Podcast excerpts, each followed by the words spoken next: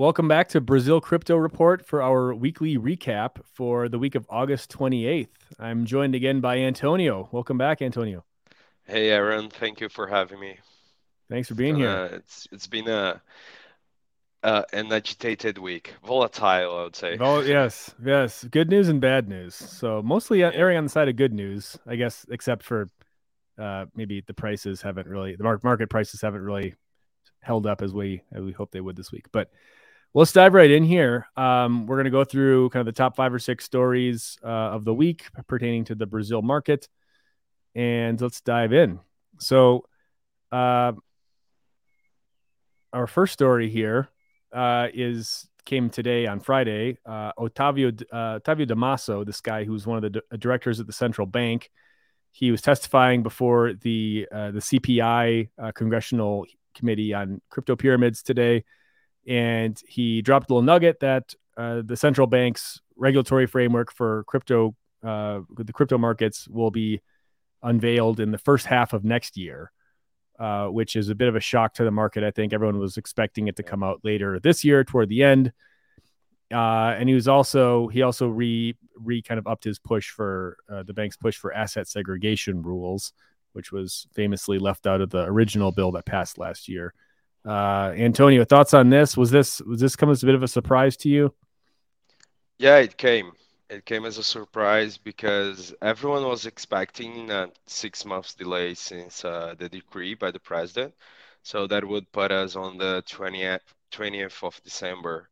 Uh, and so pushing that a bit is well, we we covered this last week, right? The the central bank is having issues. They're pushing the pilot, um, and well, we are seeing that they're having some trouble troubles there. Even though they're having advancements, uh, if you to go uh, cover the the next story, uh, we are talking. We, we are seeing the the first uh, transaction in the Drex platform already uh, between BTG and Itaú.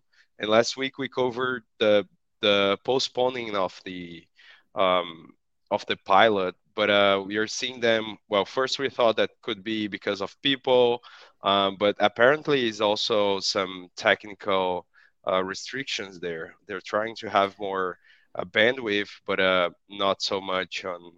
Uh, n- not enough apparently yeah yeah i found this kind of interesting actually and i guess as a non-technical person maybe this is above my pay grade, but there's been some issues with onboarding uh, these consortia. There's 16 consortia participating in this, and uh, there's still about six of these guys that have not actually been able to onboard onto the Hyperledger Besu network uh, that the Drex platform is being built on.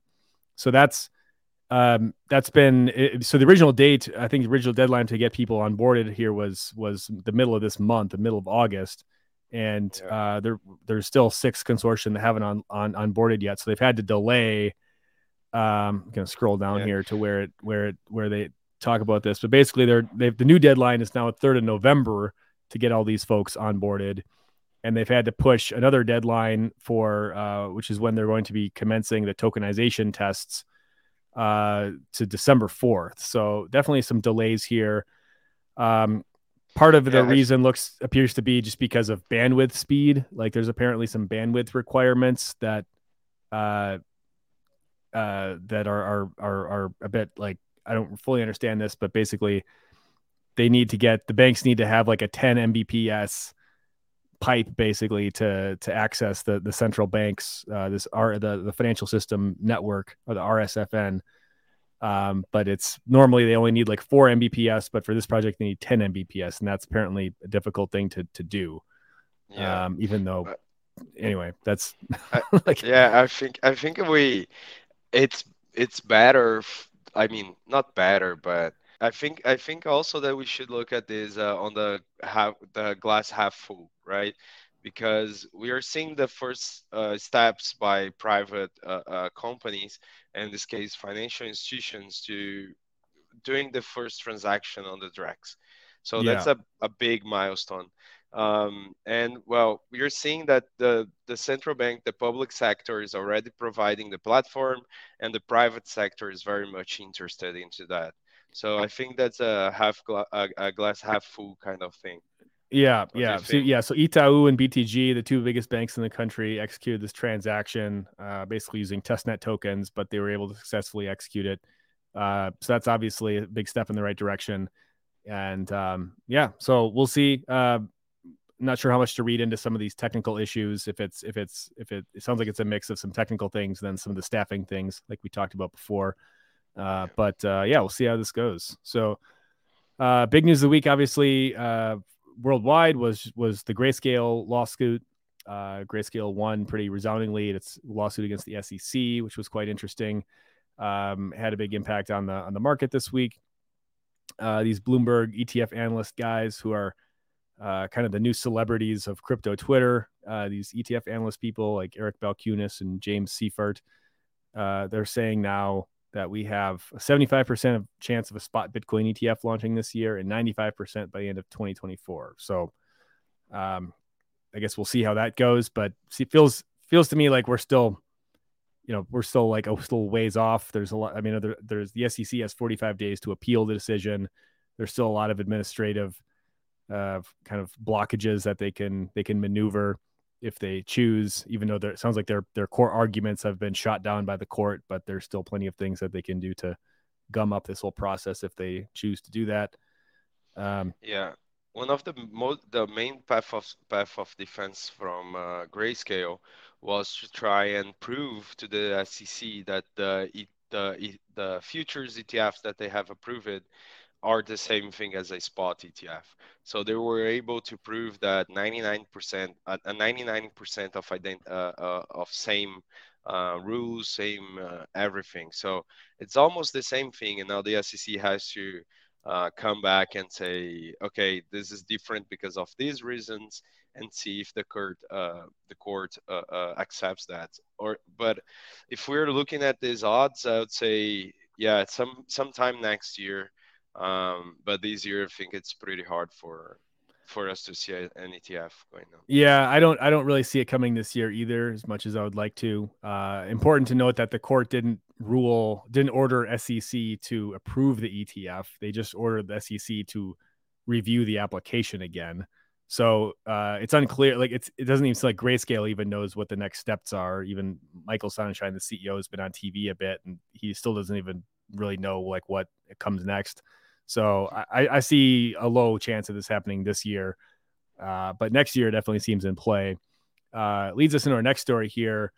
Uh, there's an interesting angle, uh, interesting Hashdex angle here. The the Brazilian uh, asset manager that has a number of crypto funds, ETFs in Brazil and and, and other other places. Uh, but they've got an interesting little maneuver here, and they've got some actually got some nice media coverage here from the FT and some other places. But basically, they're trying to convert their Bitcoin futures ETF in the US into a, a mixed ETF that would uh, consist of of Bitcoin, spot Bitcoin, Bitcoin futures, and cash. And there's apparently a, a, maneuver that they can they can use to do this, just based on the fact that they were they're registered under the 1933. Uh, I mean, I don't. I'm not going to pretend like I understand all this like ETF law like, like I have no idea but, personally. But like anyway, there's there's kind of like a backdoor maneuver that they're going to try to use to offer spot Bitcoin in an ETF, basically by using the Chicago Mercantile Exchange uh, futures uh, futures like price index price because the SEC has already approved these uh, Bitcoin futures to trade in the Chicago Mercantile Exchange uh, regulated market. So if they're using the prices from from this market to acquire spot Bitcoin, uh, then that should be that should in theory alleviate the SEC's concerns of market manipulation. Is kind of what's going on there. So there's a reasonable chance that Hashdex might front run all these guys like the BlackRocks and the you know and the the, the Ark Invest and and these other people to Fidelity to to get a a, a bit uh, a it wouldn't be a fully spot Bitcoin ETF, but like a, a an ETF that does some hold cash, spot yeah. Bitcoin, some cash, some spot Bitcoin. So that's pretty interesting. So they got some nice coverage out of this. So kudos to them. Yeah, um, I think the the ETF uh, wars, let's call it that way, um, it is getting to a point that is similar to what we saw with the with the Libra uh, Facebook coin, right? They had so much, so many, so many lawyers talking about this. Of course, there, uh, what uh, in that case, there was a small um, let's say um, worry from the governments that that coin could be used for payments instead of the USD, blah blah blah. But they spent uh, north of hundred million dollars in lawyers just to to get the the Diem Libra uh, coin going. So I'm seeing something similar here in the sense that um, there is the the SEC trying to uh, stifle any new ETF, and every market participant is like trying to push that because they have no reason to deny. I mean, no, yeah. no like reasonable reason. I mean, something that yeah. actually makes sense for them not to accept since they accepted ETF futures. Um, but yeah, I think this is a an ongoing, uh, not war because uh, well, we'll see how people will see in the next uh, podcast um, how the CVM is looking at things.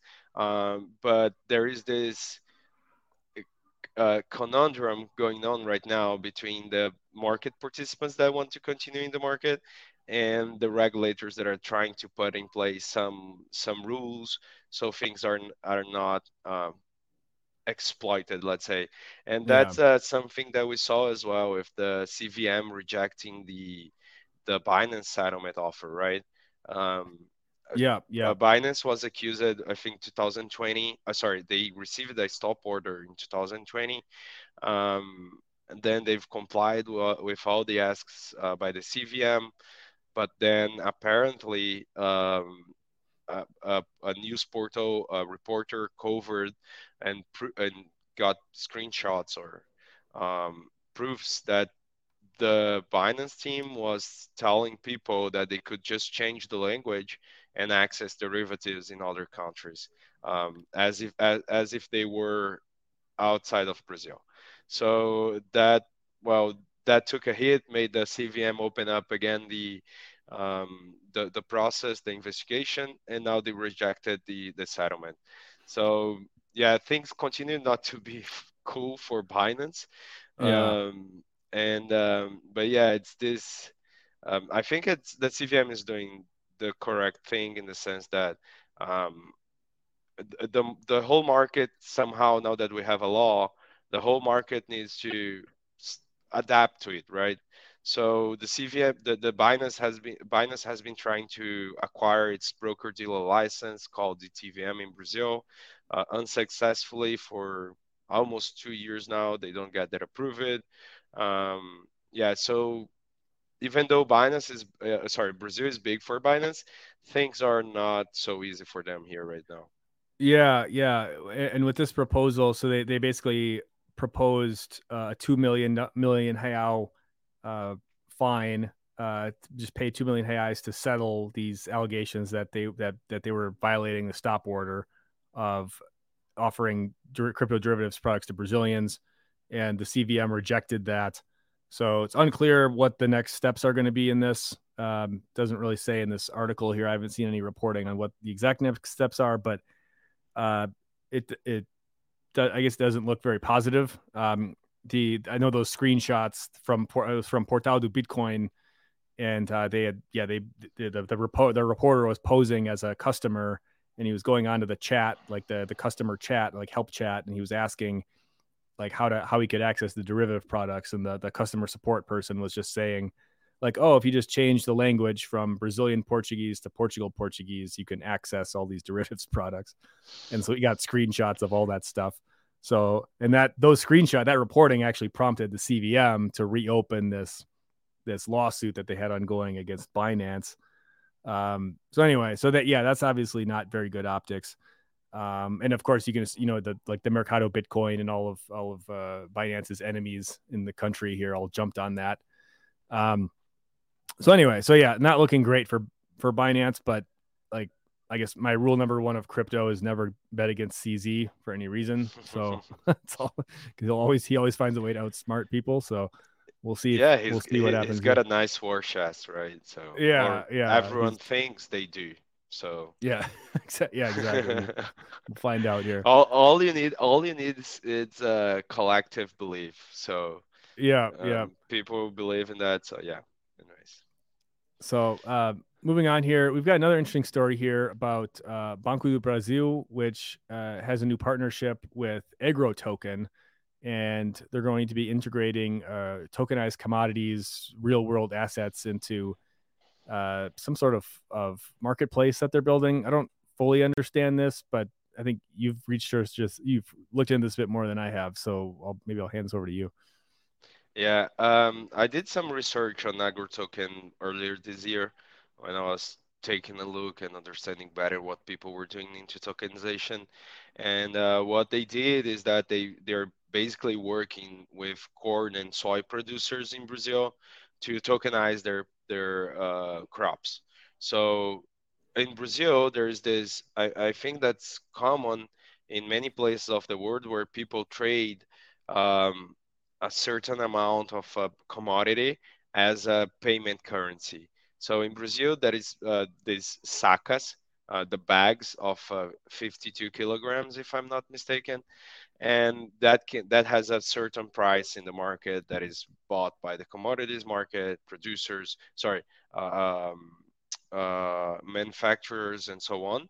Uh, so what they did is basically make that process easier for them to exchange their their crops into well raw materials uh, pay for something uh, using their platform in, their token.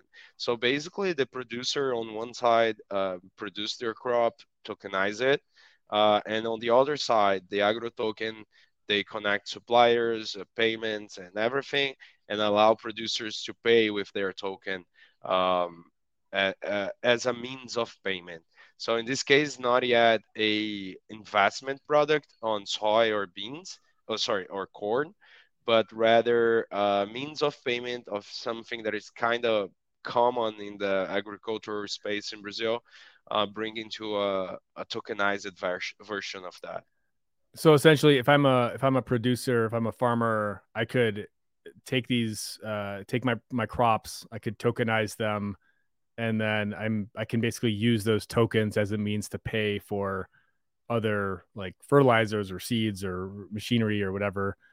Uh, and then um, I would I it, basically instead of having to take my crops to market and sell them to get the cash to then go and buy all these things or or or potentially even trying to take out like some other sort of credit instrument uh, line of credit against uh, a, a, like a, a against the product uh, in a non-tokenized format, I suppose. So seems like yeah, yeah it's kind of creating like sort of a circular economy of sorts within within agribusiness, which is which is pretty interesting.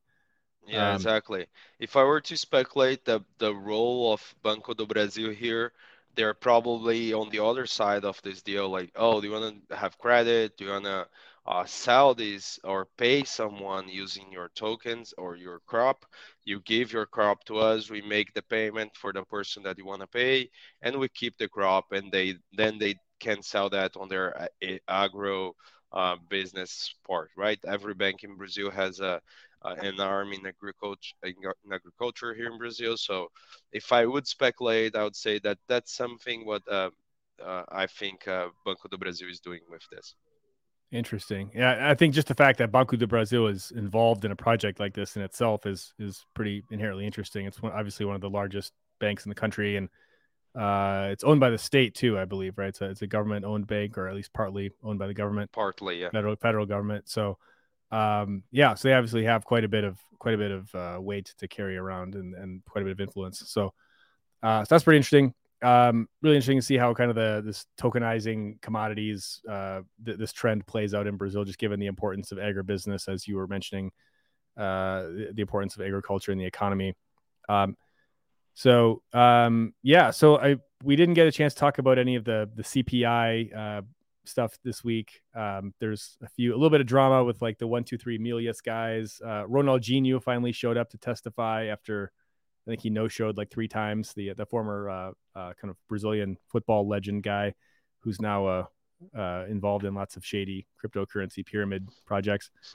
Um, so, uh, but yeah, we'll there's seems to be a never ending flow of drama, so we'll probably get to that next week. But uh, thanks everyone for listening. Uh, hope this is helpful. Hope this gives you a better idea of what's, what's happening in Brazil uh, on the crypto front. Lots of interesting stuff happening here, so definitely uh, worth paying attention to. Um, And uh, if you enjoy this, be sure to hit that like button, subscribe, uh, leave a review wherever you uh, listen to this. Um, it, it, helps out a ton, and it doesn't cost you anything. So I uh, greatly appreciate the support. And uh, Antonio, uh, we'll I guess we'll catch up next week. Yeah, for sure. Looking forward to what next week brings us. Never a dull moment, right? Yeah. Alrighty. Cheers. Bye. Cheers.